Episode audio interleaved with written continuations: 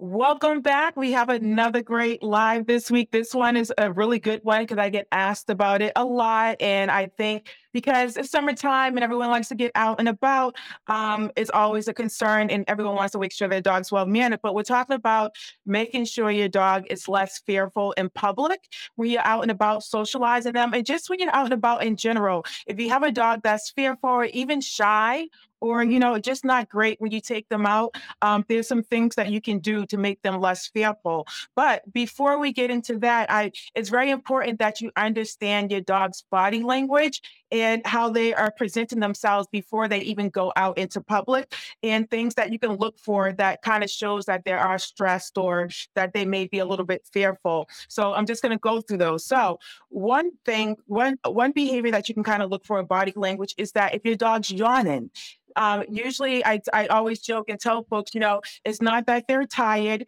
Um, but you always want to give the context of which is happening. So if your dog's yawning and say you took them for like, you know, they've been playing all day long at a doggy daycare, then they probably are tired. But if you know for a fact that you're in an environment where your dog is fearful or something and they're yawning, that is definitely a sign of stress. Um, so it's not, you know, anything like, you know, anything else. So just keep a note that if your dog is yawning, that could be a sign of stress. Also, if they show disinterest, if they're ignoring like things that you normally would do, um, with you. So a lot of times, you know, um, if a dog sees something that they're fearful of, that you may see them look down and start sniffing and stuff like that. Um, those are all called in dog training world displacement behaviors. So dogs will actually do that, and they won't listen to you or anything like that. Things they would normally do um, within your presence, they start not to do, like you know, searching in the grass, or if you're calling their name, they may not listen to you. Those are all signs of stress. Um, another big one is panting. Yes, your dog may be cooling off if it's too hard, but again, too hard. But again, think about when this is happening. If it's a 90 degree weather day, then of course your dog may be hot. But if you know they're in an environment where they may be stressed or you're unsure, but there's nothing around that signals like, hey, it may be hot out, so they shouldn't be panting, then you might want to chalk that up to, okay, your dog's a little bit stressed. Um, and of course, um, growling or lunging, those are the more obvious ones. Um, so those could be a sign that your dog is scared. Um, or, or you know, or, you know, was ever was being presented in front of him, whether it's a dog or another person. But again, um, I have seen dogs lunge because they're just excited to meet another dog or person. So you always, you know, your dog, you know how they react, and so you kind of want to take that into consideration. Does Archie, um, how is he when he's out and about in public? Uh, if he sees another dog, we're always careful, uh, just because Yep. he does react. Sometimes it's because he wants to play. Sometimes it's because he just doesn't like the other dog. Um, but other times it's like he he will the heat will get to him. But we keep an eye out for him because he will stress on sometimes, stress shake and that sort of thing. Just like Exactly. looking for things like that, right? And I, Yep. I always look when there's a dog or he sees a dog. I'm looking at his body language. Does he get tense? Does his jaw stiffen? Does his mouth Yep. close? All those And signs. And as soon as I see anything like that, I have a high value treat in my hand, and I have I want a stick that I snap, and so like there are treats that you can snap, so that breaks him out of his like yeah Yep. you know his Exactly. fog, so his his focus. Um, Mhm.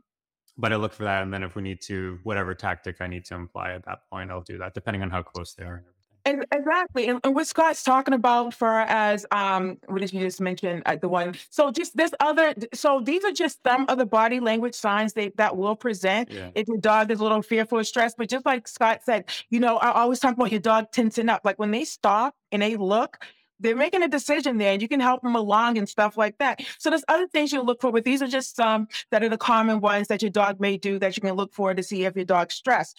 Now, far as what to do um, to kind of help socialize your dog um, and make them less fearful when they're out and about. So, ideally, um, if a dog is shy or they're fearful or something, you want to work on some confidence building skills. You want them to be like proud to, you know, meet and greet another dog or just feel confident when they see them. You don't want them to be shy or fearful. So, I always talk to my clients about this as well if you were never to train your dog a day in their a day in their life or whatever, if you just be consistent with the routine that you have with them, they will learn. They will learn. Like if you never taught your dog to wait at the door, but if you stopped and waited at the door every single day, they'll know that's part of routine and they will sit. So just being predictable wherever you're taking your dog, especially if they're fearful or shy. And so I talk a lot about, you know, if you're going to bring your dog out to socialize them, I know it's ideal to take them to the same places or to different places. Um, so they do have those experiences. But how about sticking to that one place for a little bit?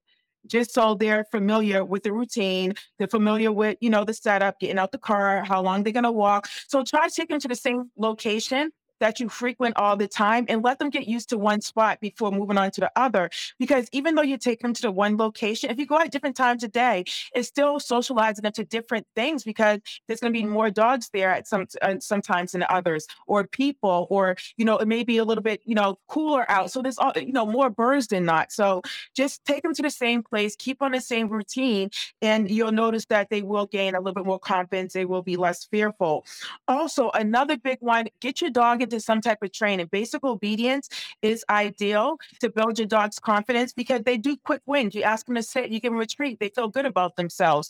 And so even when you take them out and about to socialize them, have them do a sit stay, have them do it down, or whatever training you're working on with basic obedience, you want to do that with the dog because you know also when you're doing it out and about, it's like not you know they're focused on you and is building up their confidence as well. But you want to start it ideally at home just to build it up in home, and then you can use it when you're out and about.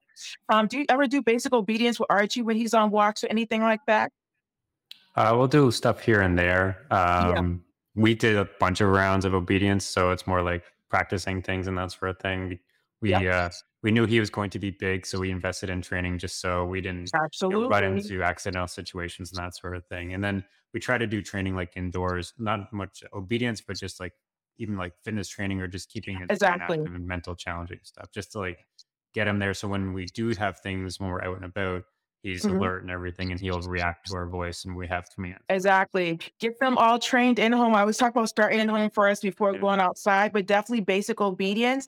And also, you want to use, like I said, the basic obedience as life rewards for the dog. So, you know, eh, you know, once you, you they're always in training mode when you're doing sit stays and stuff like that, but try doing it as part of everyday life. Like I said, you know, it, before you let them out the door, have them wait, and then when they come out, give them a treat have them sit at the corner on walks and stuff like that. So just incorporate it in part of your everyday, you know, and just give them like life awards like that. Um, also, um, sports, train sports agility. That's always good for mental stimulation and for exercise and to build your dog's confidence. So if you have a breed and they're into that, you definitely can um, do that. But if you're not, you know, if you don't have the time for training and you just truly want to go out for a walk, you want to work on desensitizing and counter conditioning. Fancy words.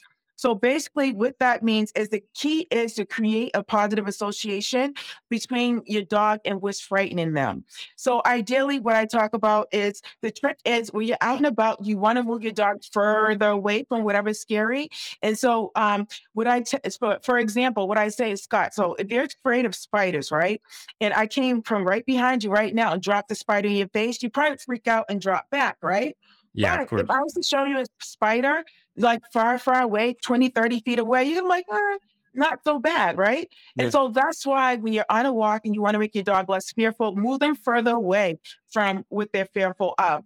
So if they're fearful of dogs, move them further away. Just move off to the side. You never want to kind of walk straight on to whatever they're fearful. Just try moving, uh, you know, diagonal. Move, uh, you, even if you have to flee and go in the opposite direction. So that's going to be the key. You want to make sure that they're not being triggered. So they're farther away so where they're not triggered. So ideally, if you see a dog and your dog start barking and lunging or whatever the behavior, body language is, move them further away until they're like, until they're relaxed, you know?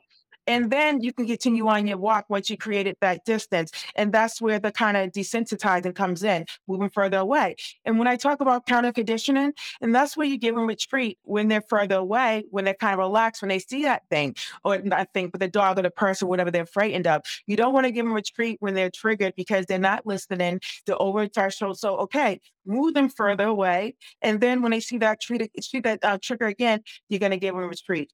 And so that's how you move about, you know, making them less fearful. And I always talk about too, like you don't just want to take your dog out once a day to kind of work on this or whatever it be. You want to kind of, you know, if you can, ideally take them out every day to the same place and work on it. Because the more exposure they have to those environments and working on moving further away and getting treats when they see those nice things, what do you think's going to happen? They see that dog, they see that person, they see the squirrel, and they're going to look to you because, you know, they associate it with getting good rewards. And so that's how you go about, you know, socializing your dog, getting them out there, but at the same time, if you have a fearful dog, just moving them away. Um, and if you're ever in a situation where you can't escape, say you're like um uh on a you know walkway where you can't you know, move off to the side, just go in the opposite direction. I even talk to people about going behind block um, cars or even a tree or a bush just to block that visual cue until you can move further away and things like that. Have you ever tried to do any of that with Archie? Like, Oh yeah, like those overexcited? things. Yeah, we try to like uh, if I can, if I need to, I'll like even just stand in between him. If I see something, Yeah. if I think we're gonna cross, I'll get him on the opposite side. And then Mhm. on our side streets when we're walking, um, even without dogs coming, I got him used to the word cross, and he now he knows when I cross, it's to cross the road. So if Yep. I see another dog coming like a block or two away, and I'm like, I don't want to be on the same side, then I'll just tell Archie cross, and then he knows we're going to cross the street, and then we're off to the Yep. side. side. So we can continue going. And then the other thing is like, as we're walking, if I see him notice the dog and he's sort of starting to tense up, I'll just Yep. ask him to walk. I'll be like, let's walk, let's walk. And Exactly. sort of Speed it up. gets his movement going. He it breaks him out of like just freezing and stopping. And so, but like you said, like baby steps get them used to one environment, then the next environment. It's just Yep. it's how we learn. Like and get comfortable, gradually level up, get comfortable, level up, and then get comfortable. Right? It makes it makes Yeah. No one likes stuff being dumped on them like that. So you want to do it in increments. It was so funny because I was working with one of my clients this morning at the park, and mm-hmm. I, I'm telling you, the you know, even like I said, even if you never do training, if you know how to manage the situations, like I'm telling you, moving further away. And she was amazed. Her dog didn't bark, didn't growl, and she was like, "My dog never does this." I'm like, "As long as you know how to manage the situation and know what to look out for, your walk is so much easier." So with that being said, I hope everyone, you guys gain some useful tips to kind of get your dogs out there and socialize them if they're a little bit fearful or shy. It does work. Um, just give it a go. If you guys have any questions, you know how to reach me. You can always reach me at Down for Paws on any other social sites or just in general. Um, Scott, do you have anything to tell the folks to piggyback off of? Um, that's pretty much it this week. One quick pro tip that Pam talked about, but didn't fully explicitly say dogs are always learning. So, whether you're training with them or not, they're always learning. Uh, she referenced that sort of idea of many times today. So, you Yep. walk away with one thing other than the step stuff. Dogs are always learning. So, you, like she said, you don't have to be training with them for them to be actually learning and training. So, awesome. Exactly. awesome. Absolutely. Yeah. All All right. right. Sounds good. So we'll see you next week with another great live and enjoy your weekend. Bye, everyone. Right?